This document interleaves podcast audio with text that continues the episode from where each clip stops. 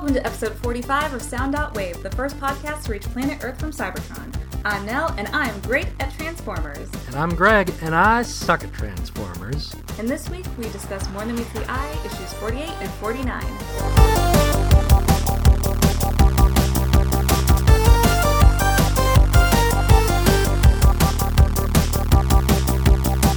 Finally, we're getting into that hot, hot B D S M. At last. They know yeah. what we're looking for. Exactly. We got we got chains, we got handcuffs. And we they're got like, a... yeah, they're like big, like spiky yeah. chains. This is, uh, we got an ominous shadow in the background, fire, there are sparks in the air. This sexy, sexy robot looks like he's been beat to hell. Oh, Skids. Poor Skids. We love uh, you. Uh, yeah, but he's clearly in a bad in a bad yeah, way here. He's not, not a good place. Time to be Skids. No. So let's find out what that's all about. Uh, I'll throw it in here. And of he course, needs oh, to find out what it's all about too. It's true. And so together we'll learn. Um, so the last time we were with the Lost Light, uh, some things went down, and I was very cruel and asked you to only read issue forty-seven, um, and then have to wait like the rest of us to find out what happened at the end there. So yes, in forty-seven. We have, of course, had the attack on Megatron, right? Created by Tailgate, who was being tricked into doing so by Getaway right. and Atomizer. And fuck yeah. those guys. Yeah, fuck those guys. And of course, yes, t- Tailgate and Cyclonus ran, and it was kind of up in the air as far as what happened. Right. It sure did look like Cyclonus looked... died. Yeah. And boy, I was real sad. Yeah, you were thought nervous. Real hard. That that would have made it a lot harder to continue doing a Transformers-based podcast. Yes, I totally understand. Absolutely. Um, so yes, so that's where we left off in forty-seven. Um, but we open here with a therapy session between Rung and Skids. Uh, yeah, we know those guys. Yeah, we like these Skids. Guys. If we will remember, is yeah. a theoretician. Yeah. Who forgot two very important things, and one of those was a secret mission to Luna One. Yes. And, which Chromedome helped him remember, and the other is still not quite uh, brought to yes, the fore. Something, yeah, something that's been kept hidden, deemed that way because it's for it's in Skids' best interest to not know. Um, it's for your own good. Just trust me on this one, babe. Um, so we have Skids here, kind of. Talking about he he's going he's taking a trip back, he's talking yeah, about the past, going over his past. He's talking to Rung, talking it out to his therapist, naturally. Yeah. Rung seems to be playing with a little model ship or putting it back together, yeah as uh, we know he's wont to do. Right, he's got those bad boys. Yeah. Uh, he mentions that he was a bomb negotiator. Skids yes. does, which is an interesting title. Yes, he's saying this is after Semanzi, and he mentions, like, he knows it was after Semanzi because the ground hadn't cooled down yet, which, of course, we've discussed Semanzi before in the show and the right. comic. Um, yeah, it heated the planet back up. It was so bad. It was so brutal. Um, so, yeah, he was a bomb negotiator, and Rung, understandably, asks for some clarification there. And it's immediately just brutal. Like yeah, it's it's about as dark as it can get. It turns out the Decepticons were making bombs out of people, and yes. to disarm the bomb, you had to deactivate their brain module. Yes. Uh, so killing you, them. Yeah, you had to kill the person who was who now had um their their vital components locked inside a, an explosive device, is how Skids explains it. Um And they're kind of in, like, this coffin. Like, this poor bot, like, can't move. He's just stuck there. And so Skids' job was to keep him calm, because he says that if they were, if they got upset or if they panicked, that would set off the bomb. So he was there to quietly kind of put them out of their misery, because he had to kill them. Right. Which is, like, immediately brutal. Like I said, like, this is heavy, dark, very sad, um... But he's, yeah, he's just explaining it. And right. And he's he's talking his way through it with this, this bomb. Uh, and the bomb goes off. Yes, because he's, he's trying to keep this person calm. And the poor bot is, like, crying. He doesn't want to die. And it's all very sad. And um, Skids, as we know, used to be a very religious person. And here we can see it's still a time when he had the, the Matrix um, on his face. And he make, he alludes to his religion. He says that this... this person will be with Primus soon, and the person gets very upset at that. Like, Right. Uh, the, he, does, the, he doesn't like the idea of a god that would turn him into a bomb. Yes. So Skids immediately runs, but he's, yes, caught in the explosion. Um, uh, and then the next thing he knows, he's uh, being picked up by the Decepticons. Yeah. And we get a, a scene of him sort of in chains and handcuffed and a bunch of people here. Are these yes. like people? Because they look like people. Yeah. There are a lot of background bots here. Like a lot of the bots here are... are bots from other continuities, a lot of the Japanese continuities. So this, um, as at least as far as like immediately off the top of my head, I can think um, these issues were both done by uh, Sakamoto, and okay. he is Japanese, and so I feel like he he tends to lean towards like if he's adding in bots, he'll kind of sure use ones that because yeah, there were some shows that were produced in Japan. So um, like I said, I could be wrong, and uh, that might not actually be the case here. But there are ones like. Um, Like, the big one there with, like, the, the gun, he's orange and pink, and, like, that's Skyquake, and, like, the guy with the arms is Octus. So, yes, these are bots who exist. Um, gotcha.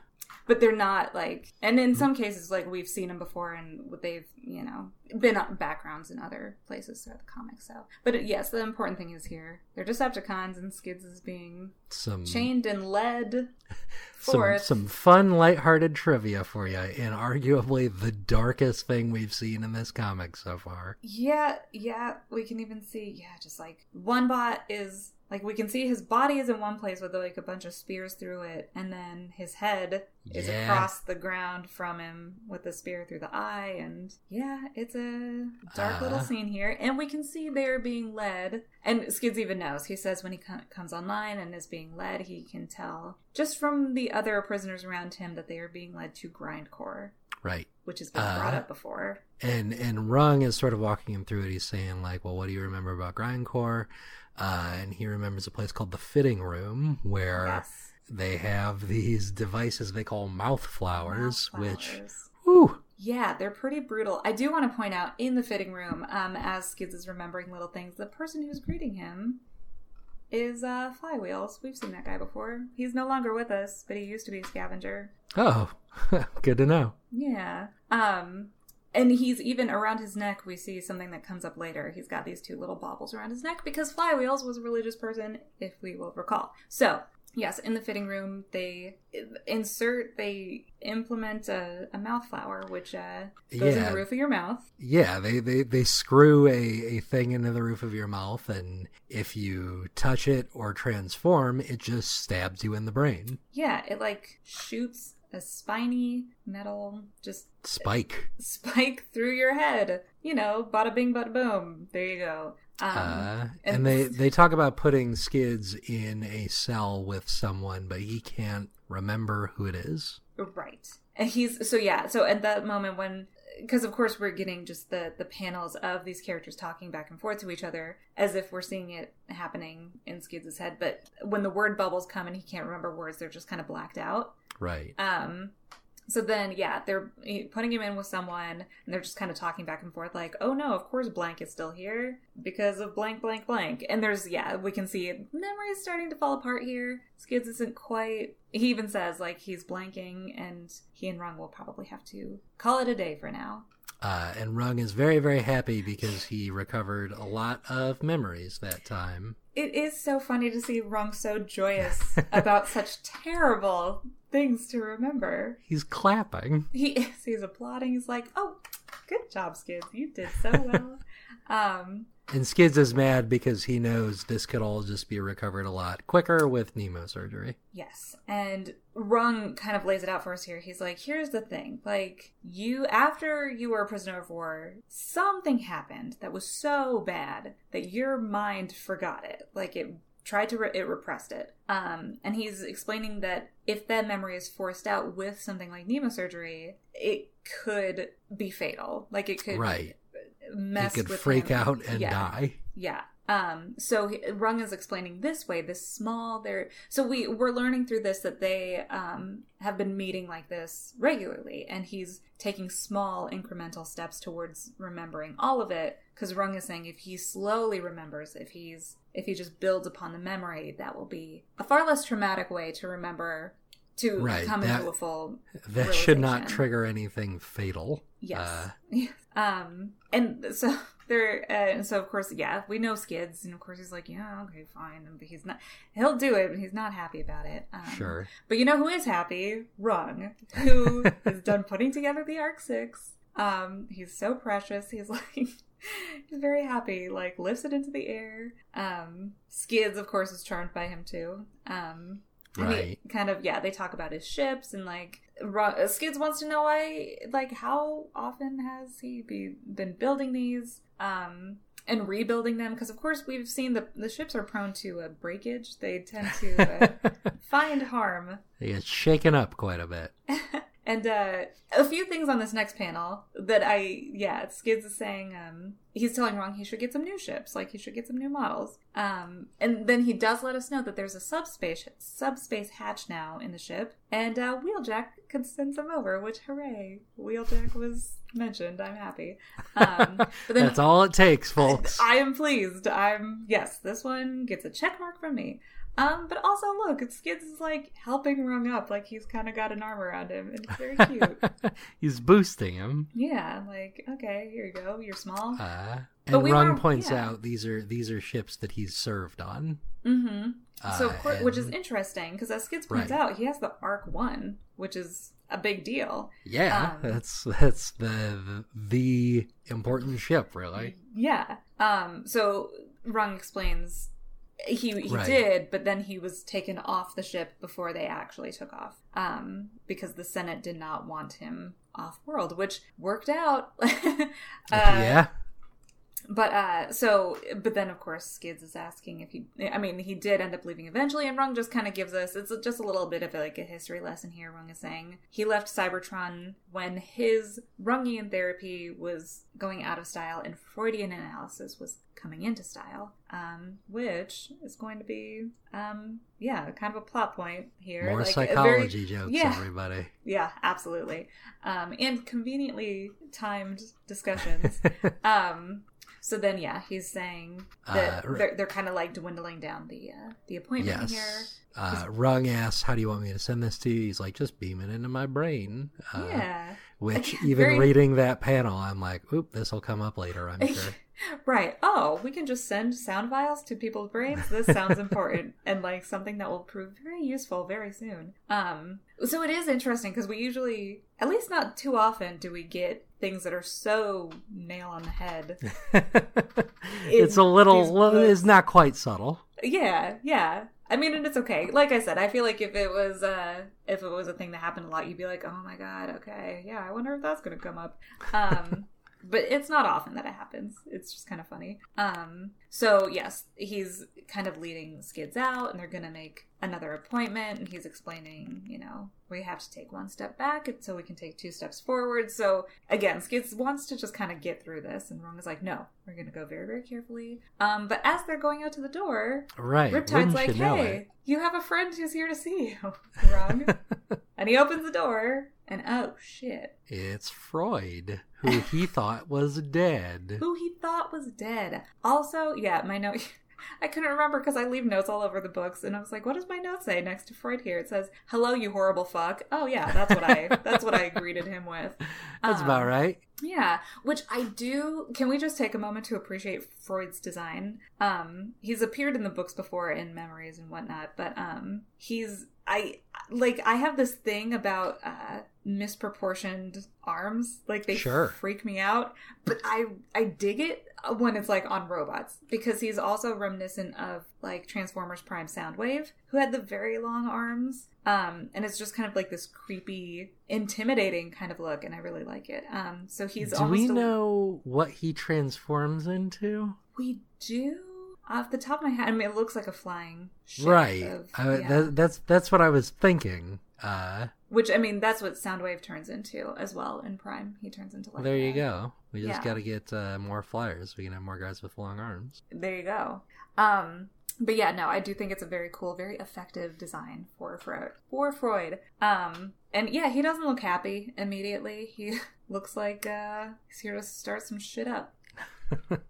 Yeah, he's uh, a little intimidating. And uh, um, Rung clearly looks surprised. Yes. But Rung, Skids is, yeah. Yeah, Skids is just like, hey, what's up? Who are you? Nice to meet you. Uh, like, hey, yeah, uh, uh, my name's Skids. Sorry, my friend Rung here, so rude. Yeah, um, what a jerk. And of course, Rung, as we were just saying, thought this guy was dead, so he's just kind of like, well, I don't, uh, yeah, this is right. Froid, um, standing here somehow. Um, and he says that Froid is a fellow psychiatrist. Um, which this is helpful to, you know, if we, we've kind of forgotten sure. who Froid is by now. Um, but then Froid talks himself up and he's like, yeah, I'm also a psychoanalyst, forensic psycho- psychologist, criminal profiler, not mastermind.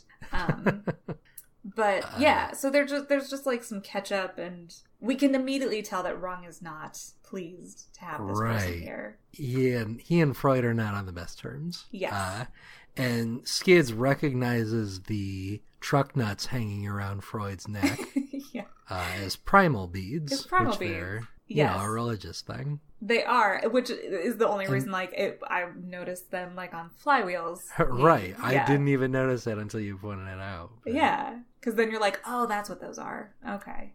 Um, I do love also the panel of him hugging Rung. Like, if it would be adorable if Froid wasn't so... creepy. Yeah, that's very reasonable. He reminds me just really quickly there, Rung. Uh, it reminds me of we're gonna. I'm gonna bring it up again on Silicon Valley. How like Richard just doesn't like being touched by people. Rung's reaction reminds me of that, being like, "Oh God."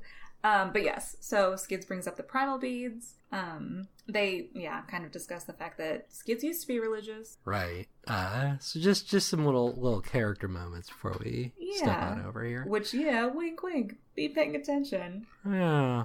uh, and then when we we look outside and there's fireworks. Yeah, it's very pretty. It's an outside yeah, big outside shot of the ship. Um, uh, Uh, and we're and we're talking about Tailgate, and we're talking about Tailgate to Cyclonus, who is alive, thank Who's God. Alive. He's fine. He's okay. He's good. He's Cyclonus, damn it. Of course he's yeah, okay. That guy um, owns. Uh, he does. And Velocity is telling us, hey, Tailgate's alive, but he's in basically a coma. Yes. Um, and she does call Cyclonus Mister Up and About, and she asks how he's feeling. He's like, well, I mean, I did get riddled with bullets in the back, and we can see his back is just like right. pockmarked. He looks like pumice. He does. Um, he belongs in a spa. Um, but she's, and Velocity's even like, I mean, you are fucking tough, man, because anybody else would be dead. Yeah. And then I, even rereading this, I was like, I'm excited to talk about this moment um, because we hear a voice off-panel call to Cyclonus, and we turn and we see it's Megatron entering, entering the metabay, and is immediately like, please don't panic anybody. I'm here to apologize to Cyclonus. And he, Megatron immediately apologizes for lashing out at Tailgate, and he insists and hopes that Cyclonus knows that he would not have hurt Tailgate. Um, which I just want to, like, that's, I love that. That's that's exactly what Megatron should do in that situation. Yes. Like, that's, oh my God. It's so, like, just nice. Like, reading that, you're just like, oh, Megatron, you, this is, yes. Like you said, this is exactly what you should do. Um, and Rod is behind him, which, Rod, you would think you wouldn't spend so much time around Megatron if he bugs you so much. Um, but... And then immediately Cyclonus is like, Megatron, I should be asking you for forgiveness because of what happened with Tailgate. So, like, let's just take a moment here and be like, uh, Decepticons, they get the job done. Like, the two bots on board who are the quickest to be like, these gentlemen. These total gentlemen. Who doesn't want to date either one of these guys? That's uh, a, I mean, that's a rhetorical question, obviously. Everybody does. Right, naturally. And then um, Rod points out, like... It's it's known at this point that it was Getaway and Atomizer. Uh, so Cyclonus, you don't gotta feel accused or anything. Yes. Which, so like, also, and as he's explaining that, I'm gonna discuss this panel too, because it is Magnus. Like, he has Getaway he's in tearing one shit hand. Up. Oh, he is mad as hell. And I'm like, I hope it's partly because... Well, like, yeah, naturally. They tried to fuck with his husband, and he was like, you don't step to me and mine and get away with it. He's um, a very protective man. Absolutely. As he should be. Megatron is clearly a catch. We just saw. Um, That's true. But it is funny, even like Rod explaining it, like they knew Getaway did it, and Atomizer just kind of offered himself up by like thinking he could take on Ultra Magnus. Which, like, Dum Dum, did you really think that was gonna work? Look at him, man. He's huge. He's huge. What's your problem, Atomizer? You're gonna get your bow out and gonna Legolas this guy? I don't think so. You're gonna um, get atomized. Whoop! There it is. Um. So yeah, done, done, taken care of. Uh. uh and so Cyclonus is well, like, well, how did you figure that all out? Rod is like, oh, we got Chromedome to dig into their brains. And... Well, he dug into Tailgate's brain. Oh, okay. I yeah. I didn't quite uh, read that. Oh, okay, yeah. So it's it, some of the wording in these issues does get a little confusing at times when I'm like, okay, wait a minute. But yes, so Rod kind of reveals here that, they, yeah, uh, he injected into Tailgate to kind of see who put this idea in his head. Like, who did this? Who, like, got him to go try to run this errand? Um, because then Cyclonus is like, wait, you probed Tailgate while he was unconscious without consent. Is that even legal or ethical? And Megatron, of course, is like, uh, Rod and I like, no, it is not. Yeah. So we know immediately, as we should know, as readers of this these books, of course, Megatron would not have been behind that. He would right. not have offered that as a solution. Um, but Rod, who again looks very cute because Sakamoto is drawing these, um, he's like, yeah, Rod's like, I mean, yeah, get mad at me all you want. I don't care. But Chromedome, you know, that guy, he did well. Don't get mad at him. Um, he's just doing his job. And then he does kind of bullshit Cyclonus here for a second. He's like, Cyclonus, look out the window. Look at the fireworks. It's for you. You're you're with us again. And Cyclonus is, like, honestly flattered. He says, so I don't touched. know what to say. Aww. I'm so, like, look at him. He's, He's touching so... his chest. He's like, that is for me. That's so lovely. And Lottie's like, Rod's a dick. He's lying to you. Thunderclash woke up because of Tailgate's energy spasm. Yeah. It kind of boosted Thunderclash and knocked out Tailgate. So there was a reversal of roles here. Um, but also, so hey, now yay. we just need to get him back. Yes. Thunderclash is awake. Thank goodness. We've been waiting for that guy, the hero of all Autobots. Um... But yeah, little Tailgate's still sleeping. We need him to get up. Yeah, he's a he's a good boy. Just taking a nap. Uh, so then we jump back over to Rung's office, where of course we're having just a great time with his old pal Froid. Um, uh, and Rung is immediately like, "Hey, how come you aren't dead?" Yeah. Uh, What the hell? What is that? And he's like, well, I, when did we last talk? And he's like, when you were, the day they caught that serial killer. Yeah. Uh, and he's like, well, I helped catch him. Uh, and his name's Sunder. Uh, he has a brother named Scepter. Yes. Uh, and all of that's very important to the story, as you all will be reading important. it later and in the next issue. Yes. Um, but yes, so he's saying that's the last time that they spoke, was that he was, uh, he's saying, uh, he joined the crew of the prison ship that was taking Sunder and Scepter to Garrus six. Right. Um, and he, he became fascinated by Sunder, needing to know why a Nemo surgeon, which is what Sunder is, yes. uh, would go on a killing spree. Which is very, I mean, a fair point. Sure. That's fascinating. I would also want to know that. I mean, I don't know how far I would go to learn that, but it is, yeah, very interesting. Um, so then, yes, Freud is explaining that the ship got shot down. Um, or no, it didn't. Pardon me. I'm thinking of a different ship. Um, on the way to Garrus six, right. Sunder... He Nemo surgeons all of the guards yeah. and manages to get out of his cell. Yes. Uh, he finds his brother, they escape, and they take Freud as a hostage. Yes. Um, and Rung is listening with like, like he's like polishing his glasses. He could barely give a shit. It's just like, mm-hmm, great. What it's else? Good getting to see Rung without his glasses. It is. He looks very is. good in this issue. Yeah, he he does. He does. Props. Um, but, uh, yeah, so, yeah, Rung's just saying, oh, I didn't even know you were a part of all of that. And Freud is saying, yes, he was. And, um, Scepter ended up getting killed. The, right. the brother ended up getting killed, but Sunder and Freud survived, and he's saying that he ended up working as a psychiatrist on Scarvix, which is like the third time that place is showing up, at least third or fourth time. That's where the Fortuna is the capital. That's where Tailgate got his hoverboard. That was where they refueled the uh, the ship, and Rung even says like, oh yeah, we were just there. Um... To which Freud is like, well, you weren't there long enough or you would have heard of me because I'm kind of like a celebrity there. I'm, I'm a big kind deal. of a big deal. Uh, um, and yeah, Rung again doesn't give a shit. He's like, well, I mean, good for you. I'm glad you're alive. Yay. Um, uh, and Froid is kind of looking at Rung's ships, and he points out the faith, Fateful Archetype. Yeah. And says he would have skipped that one. Which again, now that we know these are all ships on which Rung has served, it's like, oh, yeah, really?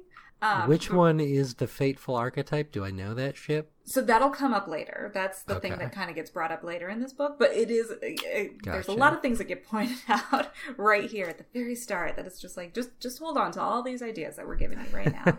um, but yeah, Rung immediately was like, what the fuck do you want? Why are you even here? Because I can tell you're just trying to get something. Um, and Froid very uh, illegally is like, uh, give me your patient notes.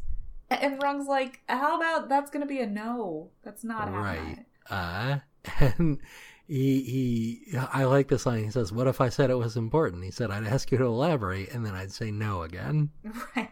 Like, no matter what you say, Rung is not giving them over. And he does point out, he was saying, like, he says here, even if you didn't have a habit of plagiarizing my research, I would still tell you no. So maybe that had something to do with the whole Rungian versus Freudian. Sure.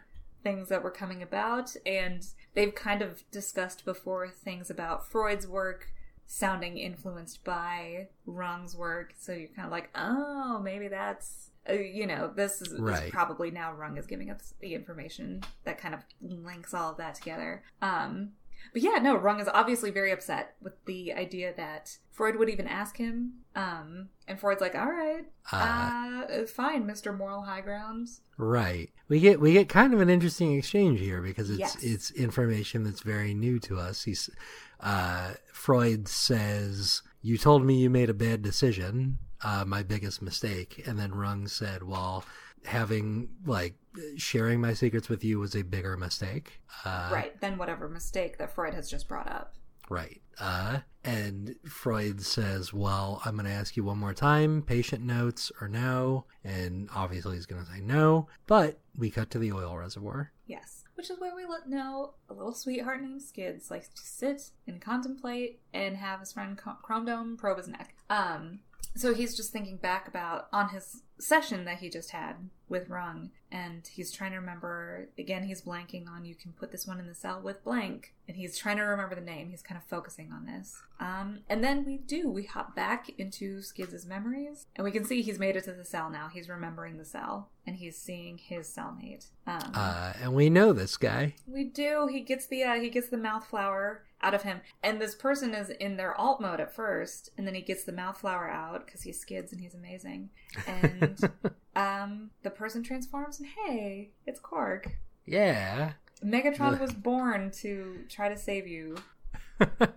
Basically the last four million years happened because somebody had a crush on you. Uh Quark, you're a very special person. Someone loves you very much. um And yeah, and of course he's like, he transforms, and he's just like, whoa, how did you even do that? That was amazing. And Skids is like, nah, I'm just, I'm a super learner. Yeah, he's like, oh, it's just a thing I can do. Yeah, it's just something I picked up when I watched them put one together. Um, and yeah, they, they officially meet, they exchange names, um, and Quark very wisely is immediately like, Skids, do not let anyone know that you are this fucking talented. Do not single yourself out. This place uh... sucks. And Skids asks, so what do people do around here? And uh, Quark is like, well, I mean, we can just talk or you can rest. Those are the two things. And then very uh, conspicuously he says, they used to play music, they don't anymore. Yes, which is conspicuous. Which is and some then it's foreshadowing. Even, and even more foreshadowing when a voice outside says, we only play music when we've got something to celebrate. Right. And immediately uh, Quark transforms again into all mode because that's what he should be. Like, he needs them to believe right. he still has his mouth flower in. Um, but that's where Skids' memory starts falling apart again. He can't, he can hear the voice of the person outside, but he can't place all of the things that they're saying. Uh, and so we cut back to Rung and Froid. Rung says, no, I'm not going to give you my patient notes. Are you fucking kidding me? Uh, and he's like, fine, whatever. Yeah. Bye. God, it was just a joke. P S Will you walk me to the door, please? And Rung's like, what a what? I, I, I don't know what he is. He's a jerk. A total fucker. Um, yes. So yes, they go to the, the docking bay. Um, And we can see that there are guards outside of um, Froid's ship here. And even Rung is like, what are you guys doing? Why are we guarding the shuttle bay? And they're like, uh, since he showed up? God, we'll let Magnus know he's finally leaving. Jeez. Like, they're both relieved. They're like, oh my goodness, yes, get, get this guy out of here. Which, of course, Rung is like, why is why is Froid such a big deal? Why are they... Why are they so anxious to get you off the, sure. off of the Lost Light? Have and I met Kindle and Fervor before? I don't think so. Yeah, I they seem they, new to me. Yeah, I think they might just be, like, if they are in past iteration. But no, I think, like, as far as this is concerned, this is They're just kind big, of tall, intro. Cute boys. They're so cute. They're very brightly colored. They're yellow and red. They look like big robot superheroes. Fervor has hip guns. Yeah, yeah, he does. Look at those. Those uh, hips don't lie. That's very true. And they don't miss. Um, These hips don't miss. That is uh, brilliant. I'm putting that on a shirt. Um, so, so Rung, sweet, precious idiot, is following Froid onto his ship. And Froid is like, oh no, they're not anxious to get me off the off of the Lost Light. I think they're trying to get my passenger off the Lost Light. And we can see there's a big old hulking robot behind some bars aboard Froid's ship. Uh, and his name is Sunder, and that is the serial killer from before. The serial killer, yeah. So is Sunder a guy who's made up for this, or is he like a guy who's been around? I think he's made up for this. That would make sense to me, because he's he's kind of an integral plot point in this. It just seems like that's probably a name that would have been used before, is why I ask. Yes, yes. Um, so yes, he's a very... Well, and the fact that, right, he's a Nemo surgeon, um, and... Yeah, sure. Like, and that's, that's very a much a, a thing, I'm sure. Right, a more than meets the eye kind of idea. Um, but yes, so Sunder, serial killer, a hemosurgeon, very good name, yeah, is here. And again, he's just, he's huge, he's massive. Um, and of course, Rung is like, are you kidding me? This guy's your prisoner?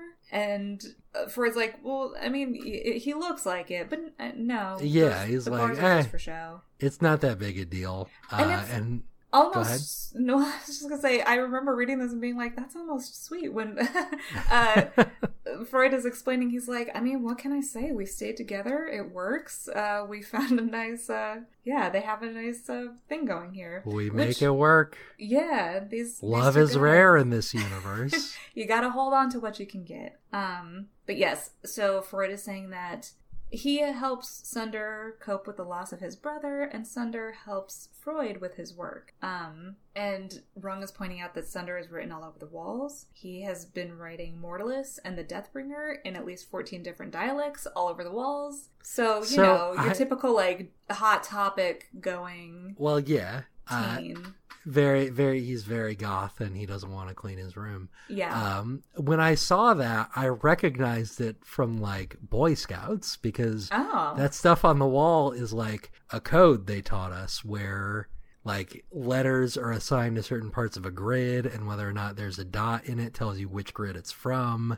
And but so, like, I didn't bother trying to actually decipher it. I just take their word that it says Mortalis the Deathbringer. I think what I'm hearing is, in Boy Scouts, you were taught to try to summon Mortalis, the Deathbringer. Well, I was doing that anyway. Okay. You were just now but... learning it in, like, the official right. demonic code of Mortalis. I was learning the way the man wants me to summon Mortalis, the Deathbringer. And I trust me, I don't need any help summoning Mortalis, the Deathbringer. Been there. We're on speaking terms now. Uh, trust me, buddy. There's nothing you could teach me. There are a few things Greg could probably teach you, though. Um, so, yeah. So, uh, Froid is saying, oh, yes. Uh, what can I say? Sunder, he's a bit of a fanboy of Mortalis and Guiding Hand and all that. Uh, you give a kid one Mortalis album. He can't get enough. Um, but then he does say, and this is where things do get very interesting, he says that he's especially interested in the concept of interior sin, which is the sin that people conceal even from themselves. And it's the name of Mortalis's first album. It is, which is argued by many to be his best album. So, right. You know. I'm really, I'm really a fan of Mortalis's early works.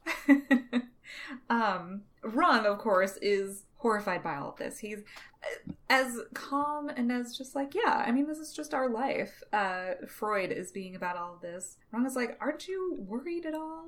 Um, Froid just shrugs and goes, kids, right?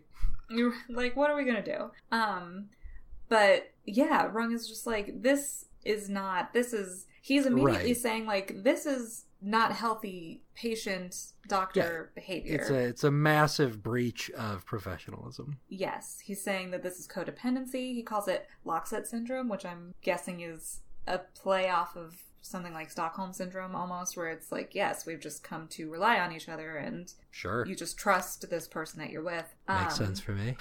Uh, cause, yeah, I tried looking it up and I was like, I think that's just a term that he threw in there, um, that we were all just, yeah, would would understand what he meant. Um, uh, but, but Froid turns it back on him. Yeah. And he's like, uh, do you want to talk about too close? Because whatever thing we vaguely referenced before definitely has to do with that. Right. And so he... Rung says, well, that's entirely different. Yes. Uh, Froid brings up the Fateful Archetype again, which is the ship. He was like, oh, wrong. I'm surprised you want a model of this ship. Um, and so, yes, then now Froid is explaining to us that uh, Rung was found guilty of malpractice and he was struck off of the ship uh, due to inappropriate patient-practitioner relationships. Um, and apparently that was what the tribunal and the ship decided, and Rung had confided all of this in Froid. And then apparently... Um, But Rung didn't agree with their decision, is what right. he's kind of saying here. He didn't he says feel that he had done anything wrong. The tribunal made a perverse decision, which is a weird way to phrase that. It is, yeah. Uh, um, Froid calls him eyebrows.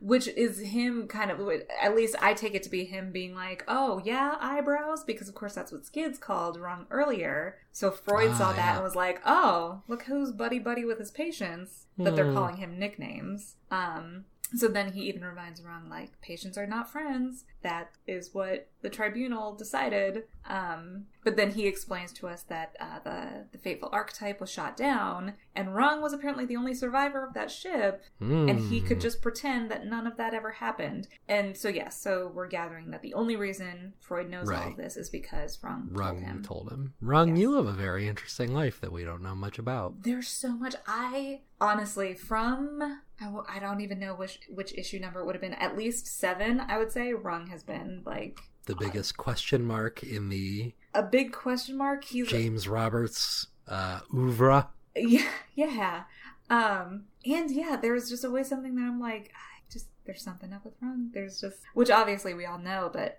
well, yeah. I mean, one, I we like... don't know what his alt mode is about, and two, right. he's a massive functionist resistance leader in a parallel universe. In a parallel, yeah, and of course we are learning things about like even in the past he looks very similar to how uh, he does now. Even though that was part of that was like a wink at the fact that it was the time travel thing, right? Um, but he's got like the uh, his like his social social security number or whatever is like one or something. Like he's got he's just got a lot of weird things. You're a weird guy, Rob. Very weird guy. So even like reading this and being like, so the ship that decided he had committed malpractice gets shot down and somehow he's the only one who survives. Like yeah. even that is a what, little uh...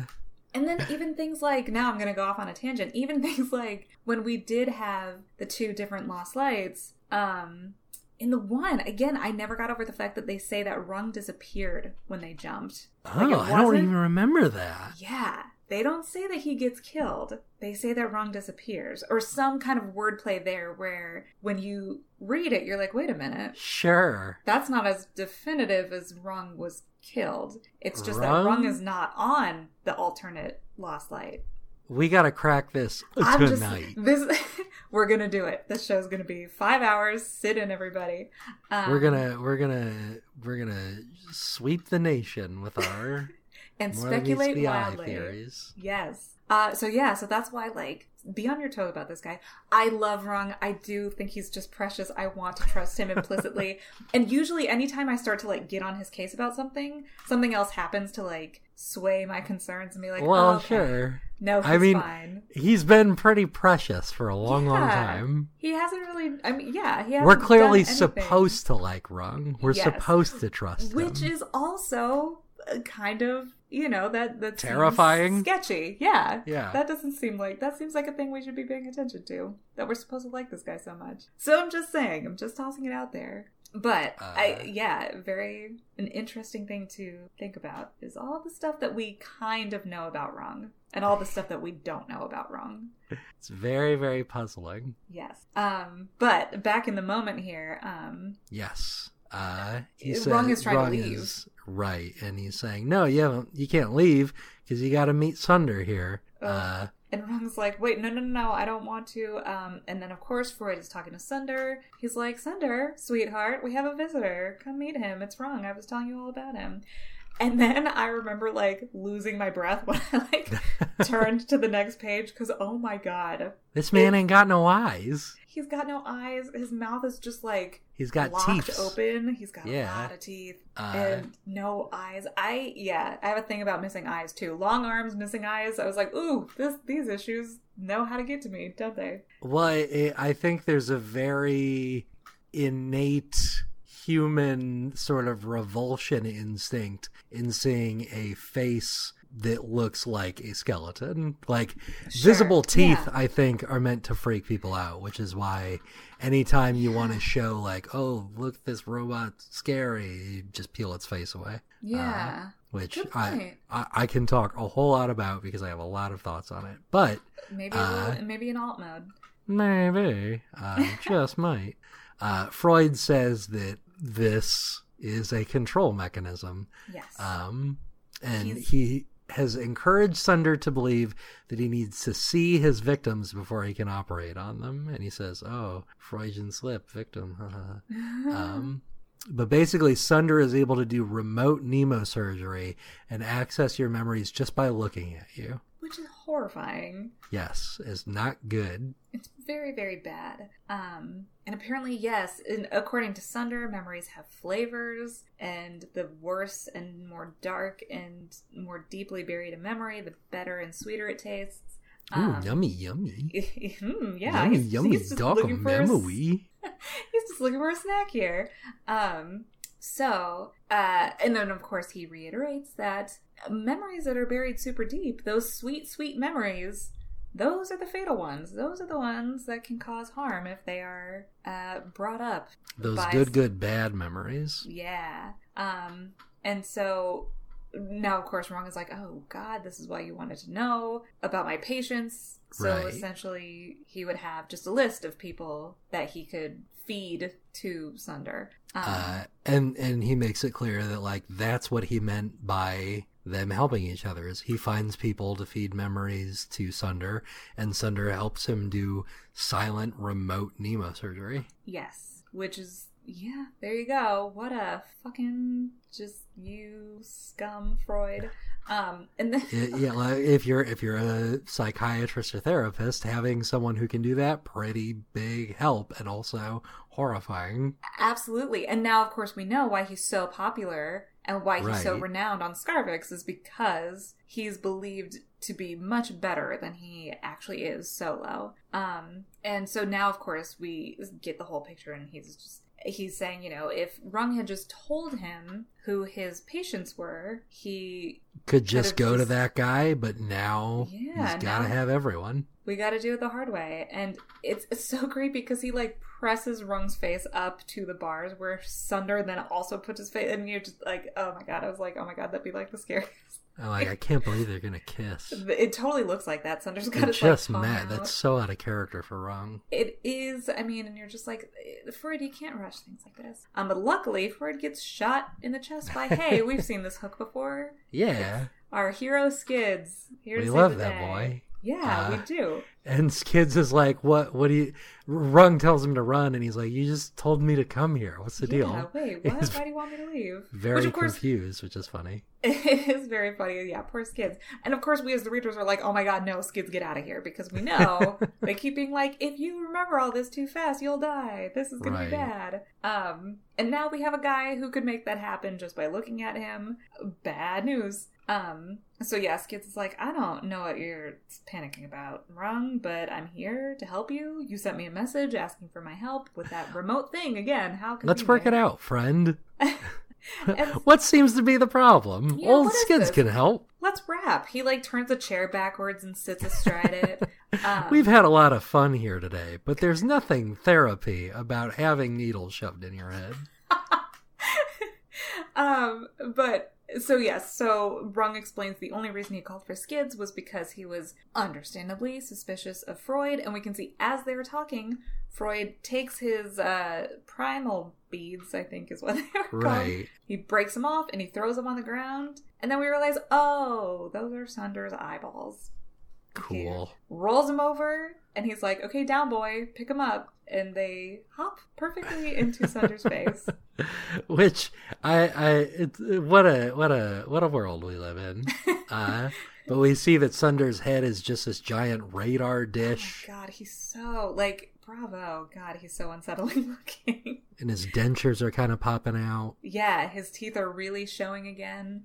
Um, and he, we can see his word bubbles are all black. Yeah, he has the Sandman-style just... white text on black bubbles. And he speaks very uh, Neil Gaiman as well. Yeah, so we can tell he's... He's thing. It's this whole Mortalis thing. He's very inspired by the album. He's inspired by the way, you know, he's heard Mortalis speak, at least in his heart.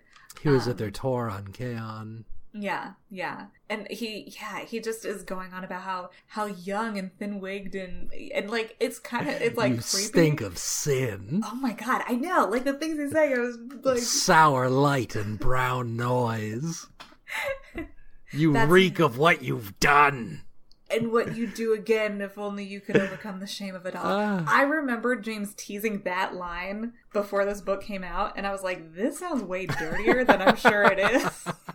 But I was like, I'm hoping this is a line between Ultra Magnus and Megatron. Well, um, sure.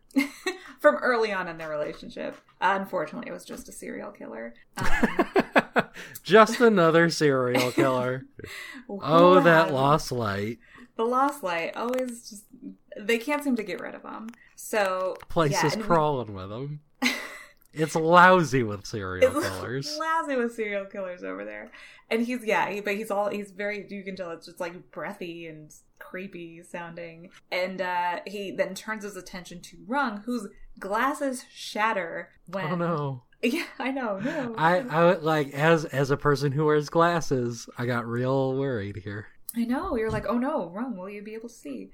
Um, and because obviously now, yes, uh, Sunder's in his head, and Freud's even explaining that to us, like, ahaha, he's gonna get your patient list now, like, we right. should have just handed it over. And now you've shown him the menu, is what he says. He's gonna uh, want to eat everybody aboard this ship. He's gonna go uh, hog wild on this ship. And we see Skid sort of, like, melting into his memories, because we can see Quark back there, and yes. he's in his cell, and the voice outside says, I want to meet our new multi-talented arrival, so whoever this is, the Commandant, as Quark says, yes. already knows that Skin is, or Skids is a, uh, whatever he is. It's an outlier. outlier. He's a yes. super learner, yes. Uh, and it's just that cool, fun guy we all love. Uh, it's that fun good old loving. Tarn. It's, yeah, there it good is. old That's... Jeffrey McTarn right outside.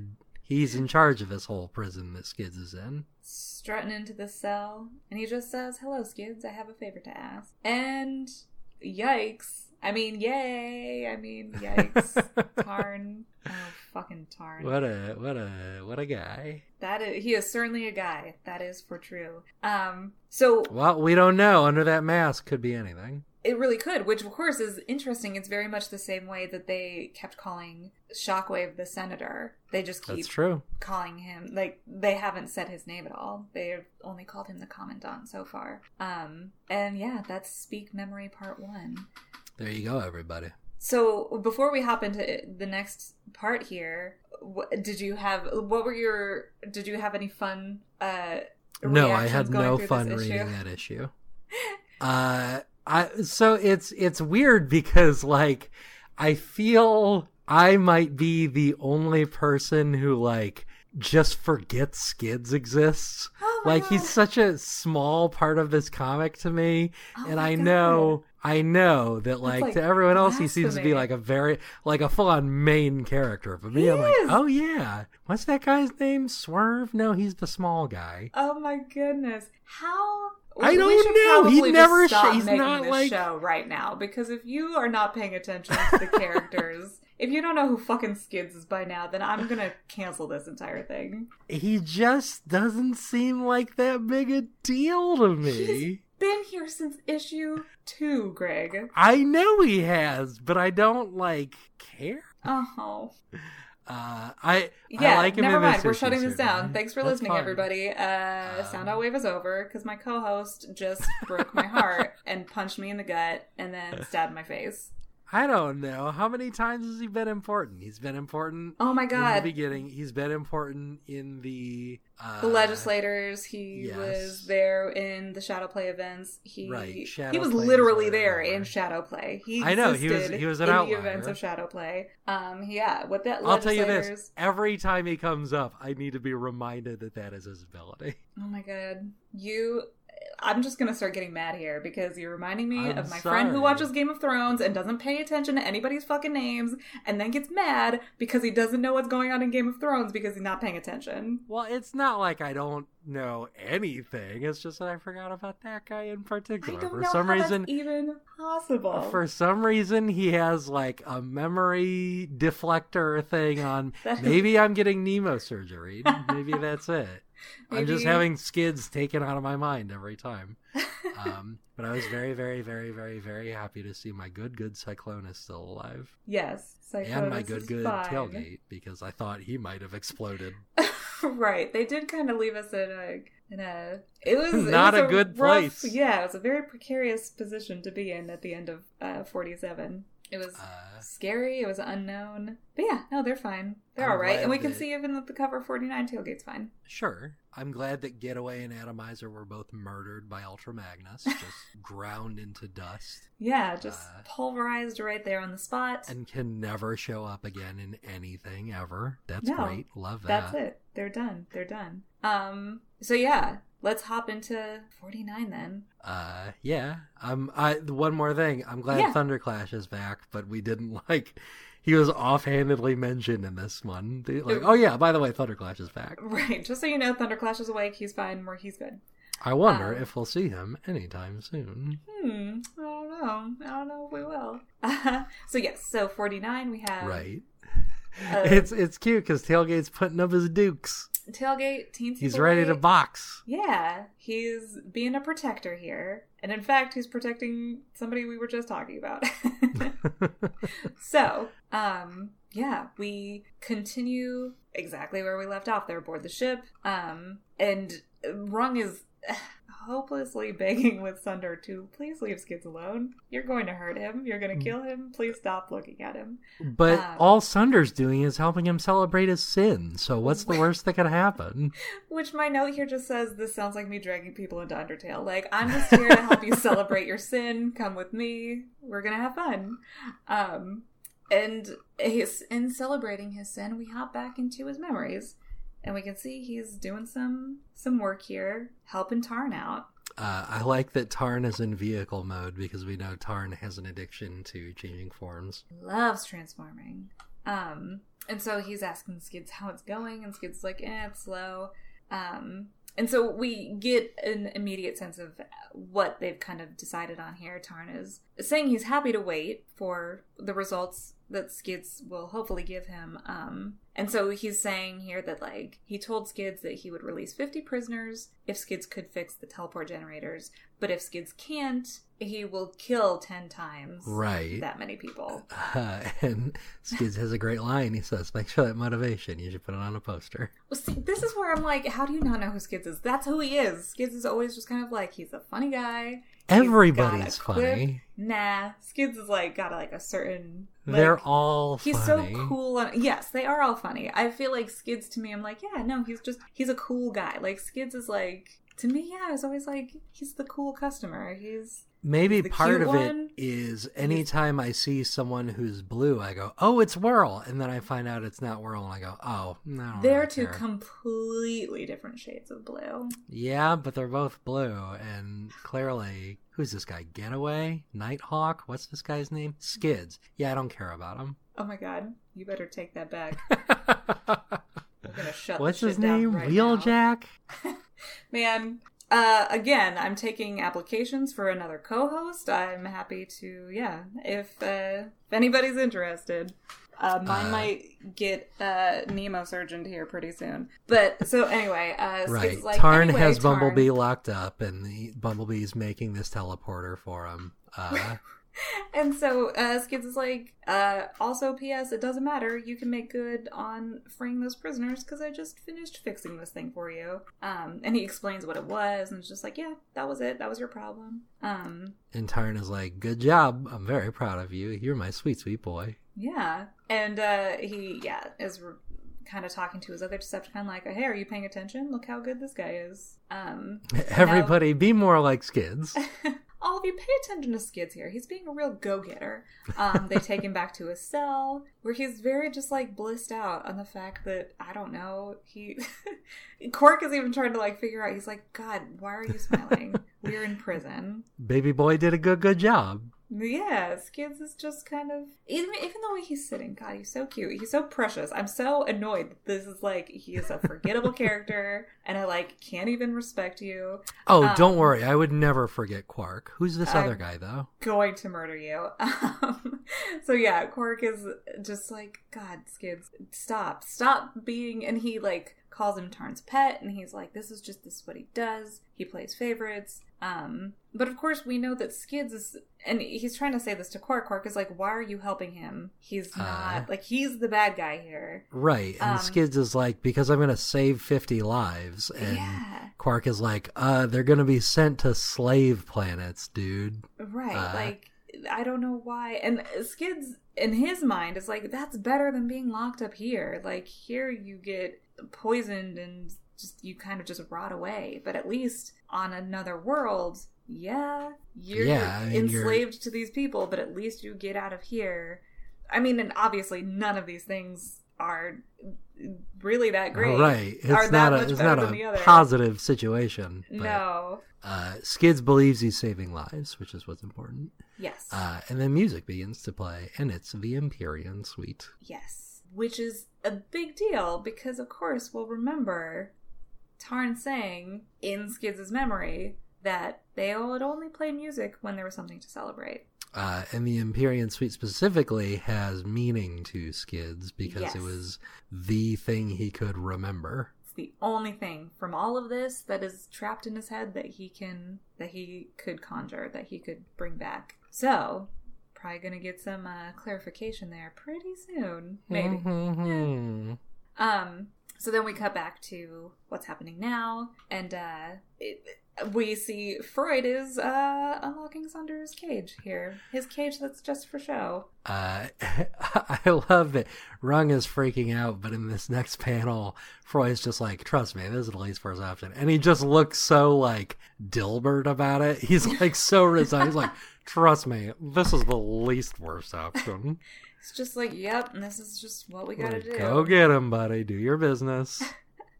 uh, we can see, yeah, uh, Kindle and, oh my goodness. I'm not gonna be able to help you. We were just talking about him. The Starts cute... with an F, maybe? Yeah, like fret or something. It's not that. They rush back in. Fervor, that was it. Kindle that and Fervor. That was it, you're right. Rush back in, and they're like... back in the cage, mister. Um, and of course, Sunder's you get like, back. Like, get in there. And uh, Sunder looks at them. And then, and he, of course, he's doing more like moralist impressions and uh, tells them that they're all going to sin and it's going to be fun. More and of his poetry reading. Themselves. Yes. And then we just hear this panel. We can hear something happen off screen to Fervor and Kindle. Onomatopoeia only a slutch. Slutch. And it's, yeah. Um, but I do, that panel, I, like, I know Skids and Rung are horrified. Right, it's it's style. Very traumatic, and but, like, they're very but cute. They're so, like, cartoony, and also Rung has his hand his hand around Skids' head, and it's adorable. It's very, like, when Scooby leaps into Shaggy's arms. It totally is. Um, so, yes, awful things. Something bad has that just happened off panel, but it's a cute panel because of those two and how cute they are. Um, and then we can see Rung has begun transmitting what's happening. Or he he's now, yeah, he's sending whatever he's just recorded. He is sending it somewhere. Um, And so then we cut to sometime later. So that's where we leave off with them. The fact that Sunder's just been released. Some slutching just happened to the guards. and... God, what a word. And now we hop back and we have somebody uh, searching around looking for others. Right. Good news. Uh, Tailgate's up. Tailgate's awake. T G. So T G's we'll have here. to figure out how he got on his on back on his sea legs, but right. Uh, Which I don't know. Like maybe he just yeah like came out of his coma. Like maybe he was just like he just woke up. Uh, and but robots. The first person he sees is Getaway, which isn't good. Yes, he's looking down in the maximum security brig. So we know that he must have been looking uh, quite a bit over the ship at this point. Like, he's he's looking kind of everywhere for people. And yeah, he finds Getaway. And he's, of course, very annoyed. He's like, oh, great. You're the person this I find. Moke. This palooka. This one. Um, and it is, it is so funny because, yeah, he's got his flashlight on Getaway, but can only see part of Getaway. Which immediately, because then uh, Tailgate saying, like, he can't find anybody, the ship is deserted, and there's writing everywhere. And I remember reading this the first time, I was like, and it, it felt straight up like a like a horror movie. Like, it's very Bioshock. Yeah, like, it's just creepy. Like, the fact that Mortalis saves is, like, scrawled on the walls. And there's then, a period at the end. Yeah, yeah. Cute to me for some reason. It's very proper. Um, but then Tailgate points out that there are round things on the ground. There was one outside the meta bay, and there's one sitting here. And they kind of look like naval mines, but he doesn't uh, know what they are. At first, I was like, oh shit, that's a brain module. But Me too. Yeah, like, it really looks like that. So immediately you're like, oh my god, this is just yeah, a horror film. I'm like, this well, is bad. Nothing good is happening. Yeah, just a bunch of creepy stuff. And Getaway's not responding. And um, Tailgate, Tailgate kind of turns on him. He's like, are you fucking kidding me, dude? Like, you nearly get me killed, and now you're not even going to respond to me? Um, and oh, then, of course, he's like, you almost got me killed. You almost got Cyclonus killed. And then we can see he has taken the innermost energon that uh, Cyclonus left for him, and he's put it on a chain and is wearing it, which is adorable. So cute. Uh, oh, he loves him so much. But that's how he knows that Cyclonus is alive. Yeah, yes. So he's like, he's fine. He's here somewhere. Um, and Getaway still isn't responding. And then, and he says, well, blank you then. And he punches, and we can tell, no, obviously, he's telling him to fuck off. Um, uh, and he punches, and the glass shatters, the glass which is shatters. Impressive. Yes, which is very weird at first. Like, after you read the book, you're like, oh, okay, right. That's why it shattered. But, right, like, yeah, at first you're like, what the hell? How, like, how is this hard? Teensy boy? Yeah, he is a teensy boy. This is the maximum security way. Uh, right, that's a feat. And then we, the reader, see why Getaway was not responding. And I am very ambivalent about Getaway's punishment. I still don't know how I feel about it. Hmm. Like, because we, okay, so we see Getaway for anybody, because I, I feel like there are listeners who sure. haven't necessarily read these books or don't have it in front of them. He's suspended. He's had his legs and arms removed, and uh, his mouth is gone. Like, yeah. his, his voice, his bottom jaw is gone, basically taken out. Yes, yeah, so he can't speak, he can't move, and he's he's suspended the way we've seen, like, Overlord was suspended, the way yes. we've seen Rung suspended. That's in the what it seemed universe. Like to me. Yes, so he's clearly, obviously, he's being held uh, maximum security, and we know, like, because after this issue came out, um, a lot of people had differing uh, feelings on this specific sure. thing, this punishment that's been dealt here. Um, and it was kind of um, like defended by being like, well, I mean, he's a, this, he escapes. Like, that's what this guy does. We've seen that, like, that's what he and Skids do. That was why they were special agents. So they had to take all the precautions to make sure he couldn't get out, which is why they... And we can see his legs and arms haven't been torn off. They've been surgically removed. Same with his mouth. Like, it's all very... You know, he's not bleeding. He's not torn apart here. But he is... I don't know. It's hard. It's... I, I yeah, I'm still... Well, it... For me, it's... it's I maybe maybe my view on it is, like, hypocritical. But I, for me, it's very easy to differentiate, like... what I want to happen to a person versus what I want to happen to a fictional character. And there's a comedian, and I'm not going to be able to remember who it is, and let me know if you remember. It's things like Tig Notaro or oh. Kristen Schaal or somebody. Oh. But there's a bit about how they're like, so I've been watching a lot of twenty-four, and in real life, I, I I'm adamantly like opposed to torture, very against any sort of super legal procedures. But on twenty-four, I want Jack Bauer to torture the shit out of these people.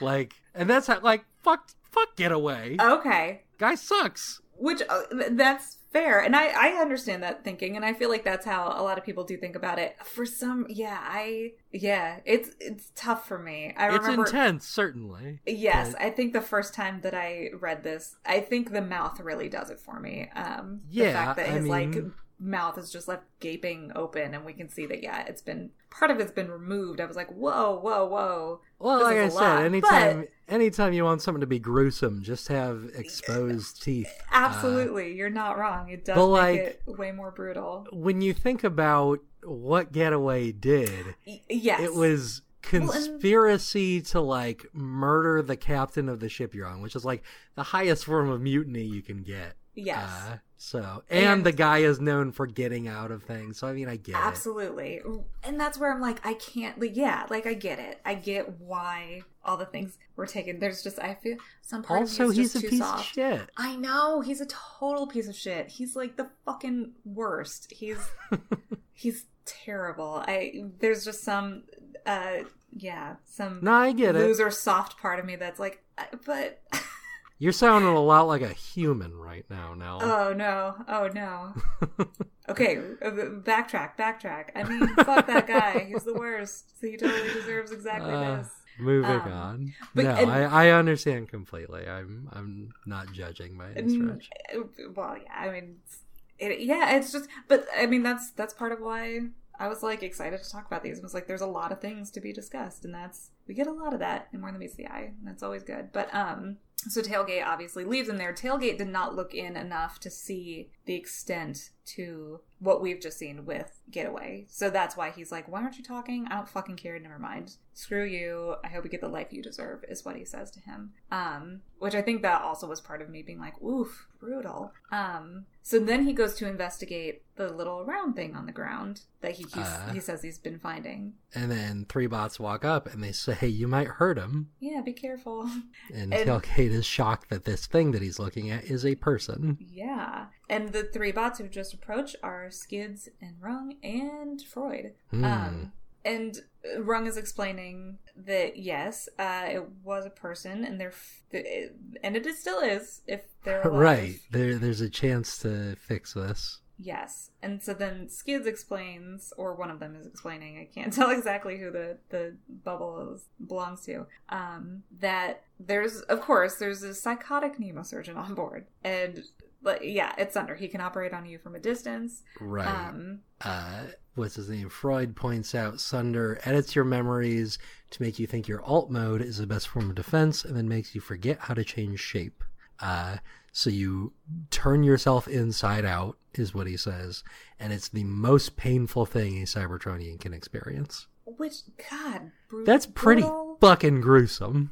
It's super gruesome. And, like, even, like, and I think that's one of those things, too, because, of course, like, I read these as they came out, so this is me returning to the these, so I don't have my first reactions uh, fresh in my head, but even then, like, you look at the thing, and as soon as they say, oh, no, it is somebody, you're like, oh, my God, just because, like, you're not used to seeing them as, like, bundles of wires and parts just kind of crammed together. Um, yeah, we don't so like, like thinking um, about that. Which, and even in that case, we can see it kind of looks like there's a spoiler sticking out of there, and you're like, oh, God. And we know who it is by the end of it, but right. yeah, that's time well, to like, oh, geez. I mean, if that were a person, that would just be a giant pile of organs and bone exactly. and muscle and stuff, which is pretty horrifying. Yeah, absolutely. Um, and so... Tailgate grabs Rung and he's like, oh my God, Tailgate, lay off. That was super tight. Um, but then, of course, Tailgate wants to know where Cyclonus is. And Rung is like, I suspect he's in his room like everybody else.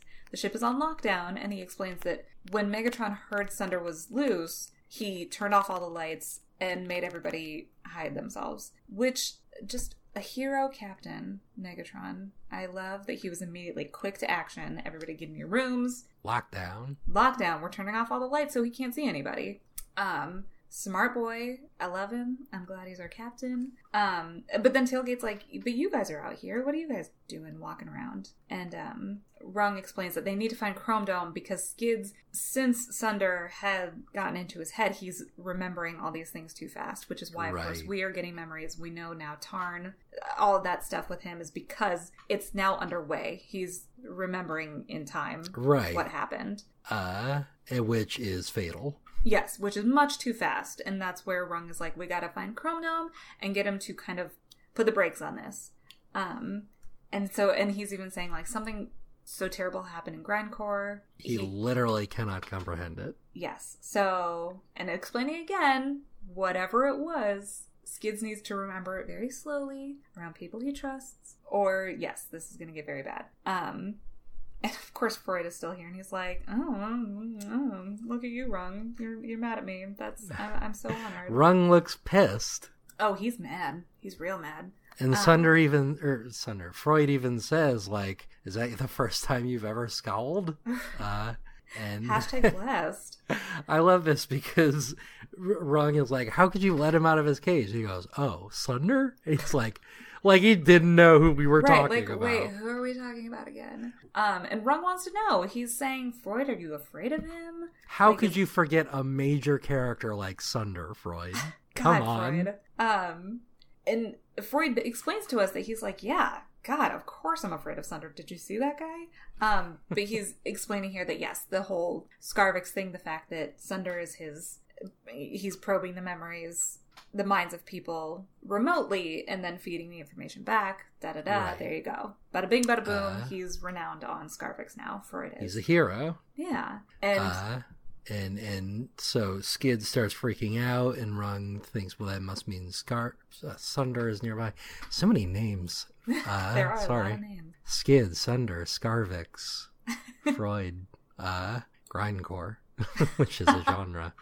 Um, Anyway, we we see yeah. that Sunder is indeed nearby. He looks creepy. Oh, he looks so creepy. Like I said, horror movie up in here. He's like coming around the corner. And um, also, note the Autobot symbol on his shoulder. I just think, you know, it's an interesting thing to like see it. Oh. Yeah, Sunder's an Autobot. Wow, what? Yeah, he's an Autobot and he's terrifying. Which, yeah, I mean, I guess. Do we know why that is? I would think because they like. I'm guessing um, just the fact that, like, he used to be a surgeon. Like, he was a Nemo surgeon. Oh, yeah. I guess this is not right. a thing. Wow. Yeah. He became obsessed with Mortalis. Like, all Shit. these things ended up happening. So, yeah, he's a big old scary Autobot. That's an um, interesting character detail to add to him that absolutely. I did not even notice. Yeah. But it's right there on his shoulder. There you um, go. Just more proof the Autobots are bad and everyone should be Decepticons. Uh, but we flash back to, speaking of Decepticons, everyone should want to be like Oof. Tarn uh, yeah. talking to uh, Jeremy. Yeah. Okay, yeah. Tarn talking to Jeremy. Jeremy was fixing these teleporters that Tarn keeps talking about. Um, and he's like praising him. He's like, oh, really? Well done. That was just great. yeah. um, Jeremy's just eating it up. Yeah. Um, and Tarn is telling him that they can now transport twice as many prisoners as they used to. He's so pleased with Skids' work. Um, and he shows him a like a data pad. He shows him his little iPad and is like, look, yeah, here's fifty inmates. We put them in the Manganese Mountains. Like we promised, they're safe. Um, and then Skids gets a little bold. And he's like, okay, cool. Next time you're going to save one hundred. And Tarn's like, what the fuck are you even talking about? Um, and Skids is like, yeah, the next time I have to help you, you're going to help more people. And Tarn's like, uh, no, but I don't need you anymore, bro. Right. Like, he's like, Snare watched you. Uh, you're, you're redundant, David Brent. Uh And he says literally, and, and well, because yeah, he's saying I'm gonna let you, I'm letting you go now because I don't need you anymore. Right. And Skids is like, wait, you're gonna like literally let me go? And Tarn says, eh, yeah, in the next tele- mass teleport, you'll be in there. Like you, you get to be one of the travelers. What do you say? Uh, and sweet, precious Skids says, can I give someone else my place? And he looks so uh crafty there. He looks very like cunning. Mm, yes. Um, which of course we know. Right. It's going to be Quark. Yeah. He's going to give his cellmate his spot because he uh, wants to get Quark out of there. He's trying to yeah. do good here. Because he just hates Quark so much. He's a more memorable character. I get it. Trust me. I hate you. Um, so then we sh- uh, cut back to the ship. Right. Uh, Rung, you're so precious. He's like, Froid, get over here and help me block Skids, so he can't, so Sunder can't see it. Right, Sunder has to maybe make like seeing something to have it work. Yes. Uh, and, and then he says that Froid is so kind and caring, but heaving with sin, filled to the brim with blue black sap. It must be pretty sweet, according to Sunder. Uh, Which, so yeah, he's turned on Froid now. Yeah, and and speaking of turning Froid. Uh, yep. Froid just, his insides explode, and oh it's gosh. horrifying the way that Froid yes, it, it is the, turned inside out. Right. We see the transformation happen here. Like we, we've seen the results. Now we're seeing what happens when it takes place. And yeah, it's his like, his like back is bending, like his head is bending toward his legs, his arms are bending outwards, and his insides just look like, it almost looks like spider legs or octopus tentacles, just all of his, yeah. Like yeah, it's... inner uh, cords and everything are shooting outwards. It's nuts. It's it is, some straight-up body horror. It, yes, absolutely. Um, and, like, almost as like a sick, like, almost a joke, it's making the transformation sound. Oh, well, yeah, I mean, he... Yeah. As it's happening, because he's trying to transform and he doesn't know how. Ugh. Which, I, ugh, yeah, it's so creepy. It creeps me out. What um, an awful, awful thing to do to somebody. And we see him lying there as a pile of inside-out robot when Sunder gets shot. Yeah, by ooh, ooh. Look at this uh, group of hotties who just walked in down to the maximum security brig. We uh, uh, uh, he was just shot by. Whoa! All red caps. Thunderclash. Good old Tailgate saying his name there. Yeah. Uh, Tailgate right next to him, and then Chromedome and good old Megatron right behind him there. They all look great. Everyone. Great team. Congratulations, love this everybody. Team. You're looking good. Um, and Thunderclash is... I love it because his response is... We, we know that uh, Sunder got away because... Thunderclash says, pretty fast for a ruffian. Which way did he go? Which, like, immediately I'm just like, Thunderclash. Ruffian. You, uh, he's like a good old boy. He's like the way um, uh, Steve Rogers will, like, say old-timey things. But he, but like, in, yeah, that's what it kind of reminds me of. He's our Captain America here. We're um, all soldiers now, Thunderclash. Yes, let's start putting those quotes in here.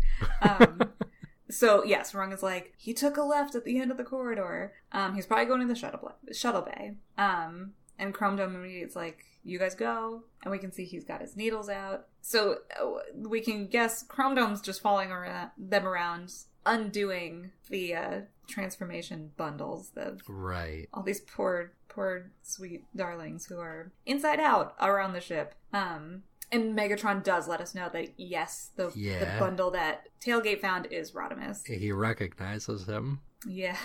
And he's saying that Sunder must have caught him turning off the lights in the brig, which, that was sweet of Rod. He didn't want Getaway to get gotten. Like, he, he went down to the brig and he shut off the lights there. Um, and but Chromedome's still like, you go with Thunderclash. Both of you go get him. Stop him. Um... Uh, and Chromedome is talking to Rung here, and he's can see that Skids is freaking out, and he's like, "Don't tell me he's talking. He's, is he? Is he remembering Grindcore and yes. that awesome Grindcore concert he went back to in ninety-eight?" Uh, and and Rung is absolutely. Korn was there. It was insane. Um, it was just off the hook. Is one of the best new metal shows in history.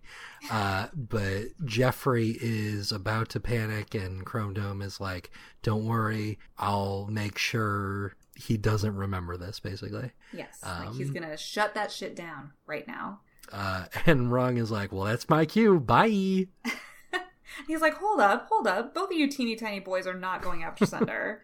Uh, maybe you should leave that to the experts, is what he says. Um, and look at Rung's face in this next His panel. His tongue is out. He's given a full-on, like, anime, like, haha, but I got one of these. And he's tap-tapping something on his waist. And you're just like, Rung, you crafty fox, what are you up to? Rung, you sly boy. You just, you sweet little cunning darling, what are you gonna do? What, what do you, what do you got there, young man? Come on and show us. So then we hop over to the shuttle bay. We could see Sunder's about to leave. Right. We would think on his ship. Um, and I love this next, like we can see Sunder going up the ramp to the ship, and Megatron stops Thunderclash. He's like, hold up. And Thunderclash is like, what? He's gonna, he's gonna leave. Which I do want to say, just really quickly, I love that, like, Thunderclash woke up and was apparently immediately like, okay, Megatron's captain, cool. And Megatron's like, I'm excited to meet you. And Thunderclash is like, oh my god, same. I'm, you know, yeah. I hadn't considered that. Right? I'm like, yeah, he's the greatest Autobot we know. And he's like, oh yes, hello, captain. Um, and here they are, hot team. I just, um, I want to imagine Thunderclash's first instinct, like, even before he knew what was going on, he's like, lives are at stake. Yeah, like, I am needed. Like, point me to where I'm needed. Let's go. Let's do this. Um, but so then Megatron says he's just remembered Sunder had an accomplice, and Thunderclash is like, right, Scepter, his tw- his brother who was right. destroyed. And Megatron's like, no, Scepter died. There's a difference between dying and being destroyed. And, and then uh, as if on shit. cue. Yeah, their fucking ship transforms into a giant, like, mech suit. Like, Sunder is Diva in, like, a huge, huge mech now. Uh, Sunder is online. And he's, like, looking down at him. And he says, have you met my big brother? Scepter and I were very close, and we still are. Uh, no more white on black bubbles. Yeah, no more black bubbles here. Hmm, not as goth. Um, yeah, uh, which I do love. They do end up bringing that up because I'd made a little note and I was like, oh good, they pointed out. Um, but yeah, so Megatron and Thunderclash are still like, whatever, we're still going to fight. Um, and Sunder says, uh, he says, do you think death scares me in the slightest? I've lived half my life in the shadows. He imagines death so much it feels more like a memory. And so, yeah, he's just saying, like, I do love this because he's saying that Nemo surgeons get an addiction, like they they die right. on the job. Yeah, because... they they are constant. The the fatal injection is always the next one. He says, but... right, like they don't stop. They know it'll kill them eventually, but they don't right. stop injecting. Uh, and Thunderclash does point out that he's dropped the Mortalis impersonation. Yeah, uh, he's like, yeah, you don't sound so tough anymore, you scared teenager. Uh, um, but then he begins turning Thunderclash inside out. Yeah, so now we get like an up close. Yeah, we uh, see his stage. face split open and his brain module is visible. Yeah, which, you know, don't don't let that break. These are important things. Megatron looking rightfully horrified behind him, like, oh shit. Like, yep, that's, you don't want to see that. And um, uh, and... he threatens Megatron, but then catches an arc two in the eye. Rung has, uh, we see what his, uh, his, uh, his plan was here. His armada, his fleet. His, his cheeky little fleet here. He's got all of his little model ships flying. He's flying drones into Sunder's eyes. Oh my goodness. And he has like a remote control, which is so funny because like the entire time he's building them, to me, I was just like, right, they're like model kits. Like they're just little plastic, you know. Right, they just yeah. They're, nice. they're, they're like when people build Gundams.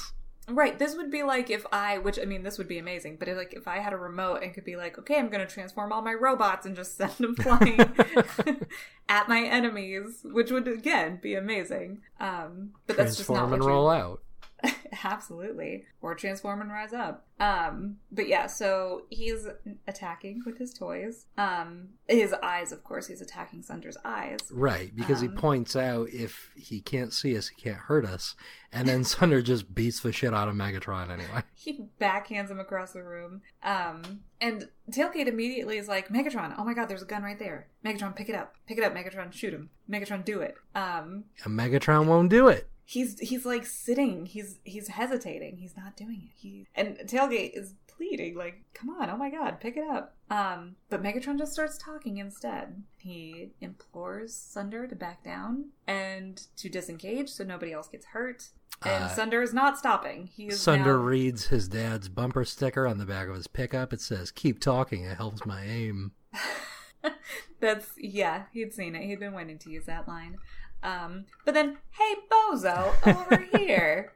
We've seen Tailgate do some stuff. He he hurt Rung when he grabbed his hand. He broke the windows on a maximum security brig, and now he's picking up the rod pod. He just taps it over his head and asks if Sunder, speaking of his dad, wants to play catch. And he hurls the rod pod at Sunder, who is wearing Scepter's corpse as a mech suit, and just, yeah, just plows him over with the rod pod. Uh, and, and of course, a little notification pops up saying, "Destroy Diva's Mac," plus fifteen points. You did it. So Tailgates gets some points there. And then, of course, Rung is like, "How did you even?" And Tailgate's like, "I have no clue. I don't. I just did it." Um, and that's that's the end of that chapter. We, yep. Good work, everybody. We did it. That'll wrap things up nicely. Great now job. Now we jump into the first epilogue, and we're on the uh, bridge later. Yeah. Rung is resigning. Yes. Um, and he's saying, you know, Rung is saying Megatron heard all of the things that he and um, Froid discuss- discussed on the ship. Because, of course, at the end of that, we saw Rung transmit something right. somewhere. Um, but Megatron's like, yeah, I heard your discussion because you sent me the entire conversation. Um, and, yeah, so Rung is explaining here. He started recording as soon as he got on the ship with Froid. Um... And he didn't have time to edit out anything. He just needed Megatron to know what was about to happen. He needed him to know that Sunder was out, that they were going to be getting onto the Lost Light and doing some damage. Um, which I do just want to say, I love that he sent it to Megatron. Yeah. Like, just throwing that out there. Trust him with his life. He has two captains. I mean, and he didn't say he didn't send it to Rodimus, but he very specifically sent it to Megatron, right? Um, which uh, I, I don't know. I'm very, I'm, I'm pleased with a lot of what we're seeing. Uh, even just like those little side things. Again, the little things are very important. Um, but uh, Rung is saying he stands by that he feels like the tribunal on the Fateful Archetype was wrong. That he does not feel like he should have been. Um, that he his. Right, he, he shouldn't have been disbarred or whatever the psycho- psychiatrist equivalent is. Right. Um, but he says they still decided. He doesn't agree with them, but it was still a decision that they made. And so he needs to live with it and stop practicing. Um, and Megatron's like, no, you, yeah. uh, no, keep doing He's your like, thing. You've helped way too many people for that to be a thing. And yeah. Uh, he, Rung is just like, what? That he takes offense. Is super offensive because if a brain surgeon killed somebody or if a space bridge engineer's bridge collapsed, would you just let him keep on going and take the risk? Uh, Which I mean, I, yeah. Sure, I get where he's coming from. Yeah, yeah, me too. Um, but yeah, so he says he will tell everybody because Megatron was saying, why don't you tell all your patients right, about the tribunal? And they can decide. Yeah, and you let them decide. And Rung's like, no, I'm going to just stop. He will tell everybody, but only to explain to them why he's not practicing anymore. Um, oh, God, here comes another fave moment of mine. Um, Rod very uh, victoriously appears on the bridge. His arms are out wide, and he's like, look, I'm here. I'm fine. And um, Megatron says, Rodimus, good to see you're in better shape. And Rod's like, oh, good one. Did you come up with that by yourself? And Megatron says, no, Ultra Magnus helped me. He he suggested the pause between there. So, like, my note here just says uh, they came up with that while they were uh, having While they were what now? While they were having a victory glass of wine because they're married. They were robot uh-huh. husbands. I'm sure that's what they were doing in your fan fiction you wrote down. Listen, Greg, they wouldn't have had time to get, like, super intimate between, you know, in all these events. I really think it was just like a, okay, we we solved that threat. We're just going to have a moment of peace between ourselves. Also, put on some this is Anne the, Murray albums. This is the joke I'm going to use on Rodimus when he shows back up after his dumbass is fixed. And, Rod, and Megatron, Magnus was like, here's what you do. You leave a pause between... better shape. You leave a pause before then. Well, see, here's the thing. Megatron then gets in on a much better burn on Rod. Uh, Rod is handing him a data pad, and Megatron says, if this is your resignation, I accept. God, Megatron, you were on fire today. You were so good. He's just blasted him. Um, and Rod is saying it's actually Velocity's report on Tailgate, and it's got a hell of a punchline. Um, but so they're explaining why Tailgate can suddenly lift the rod pod over his head. Basically, Cyclonus dying, or not, or him believing Cyclonus died, caused his spark to become so powerful that now he's a superhero. Yes, she's saying her report is finding that he his spark was already uniquely susceptible to mutation as the result of background radiation generated by quantum travel. Sure. Which we know he was taken along as they hopped through time, so he was already susceptible, and now, yes, the stress-related trauma made him mutate into, yeah, a superhero. He's a new breed of outlier with enhanced strength, abnormal speed, and invulnerability. Amazing. Uh, and I want to say I really, really like Rod in that next panel. He's very cute. Yeah, he, yeah, he's very, very cute, and he's drawn by Sakamoto. Um, and they're like, oh, and but then Rod is saying, like, and yet... Right. Tailgate being a superhero is not as weird as you not shooting Sunder Megatron. What the hell was that?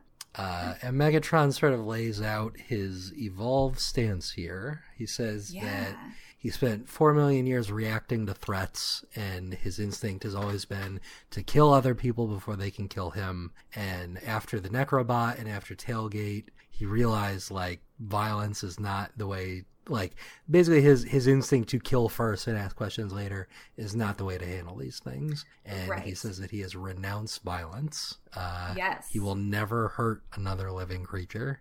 Which, what a powerful fucking panel. I love that panel. Um, but yeah, I have to assume that... that includes ever breaking Ultra Magnus's heart. It has to. It must. You can't. You can't. Simply, he, he's vowed not to. Which I'm sure was like, yeah, like I'm sure in his heart he's already vowed that, like, to himself. Like, I'm sure. never going to let mm, any harm come to him. Never going to um, give you up. um, But yeah, I do like that Megatron says that um, all the damage he's inflicted, he's saying, you know, after being on the Necrobot's planet and after... with the incident with Tailgate, um, he says he realized just how far he is now from the person he used to be, and that's the person he wants to be again, which I do like that, because of course we've seen pre all of this Megatron who was soft and a poet, and this, you know, he was more uh, he was gentle, he wasn't yes he was academic he, yes even the fight at McAdams we saw wasn't him, it was all Impactor. He hid under a table because oh Megatron um So yeah, he's vowing he's not going to hurt anybody ever again, especially not Magnus and his precious, precious spark. And then we go to Epilogue two. Uh, we go to Grindcore. Yeah. Oh, yeah, it is Grindcore. Um, and we're at the teleport chamber a long time ago. And uh, yeah, we have Quark and Skids, and they're lining up to go teleport.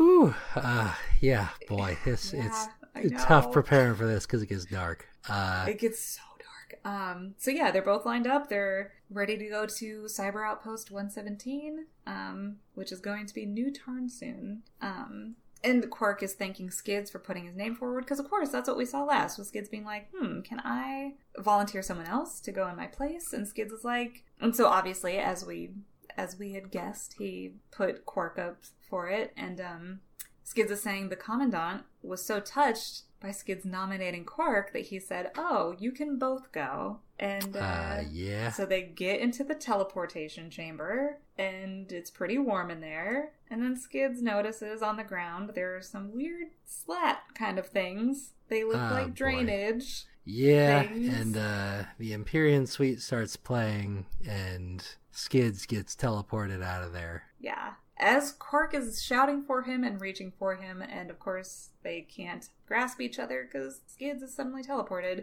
and he lands in Tarn's office. Tarn, who looks very calm and just is like lounging back against a rocks his... glass full of energon. Yeah, he's kind of holding up a toast to Skids. Um, and he says he wants Skids... He figured Skids might want to see the results of his handiwork. And, of course, Skids immediately is rounding on Tarn, and he's saying, that's a smelting chamber? What, like, and, uh, yeah, Tarn is just like, oh, no, well, whatever. Like, I just call it a teleportation chamber, because nobody, nobody would questions line up. That. Yep, and, uh, So now Tarn is kind of explaining, like, Megatron was keen to press ahead with the troop rep- replenishment. They have sparks. They need bodies. So they can get Sentio Metallico from the remains of their prisoners to build their M T Os. And, of course, Skids is being restrained now because, obviously, he kind of lunged at Tarn here. Um...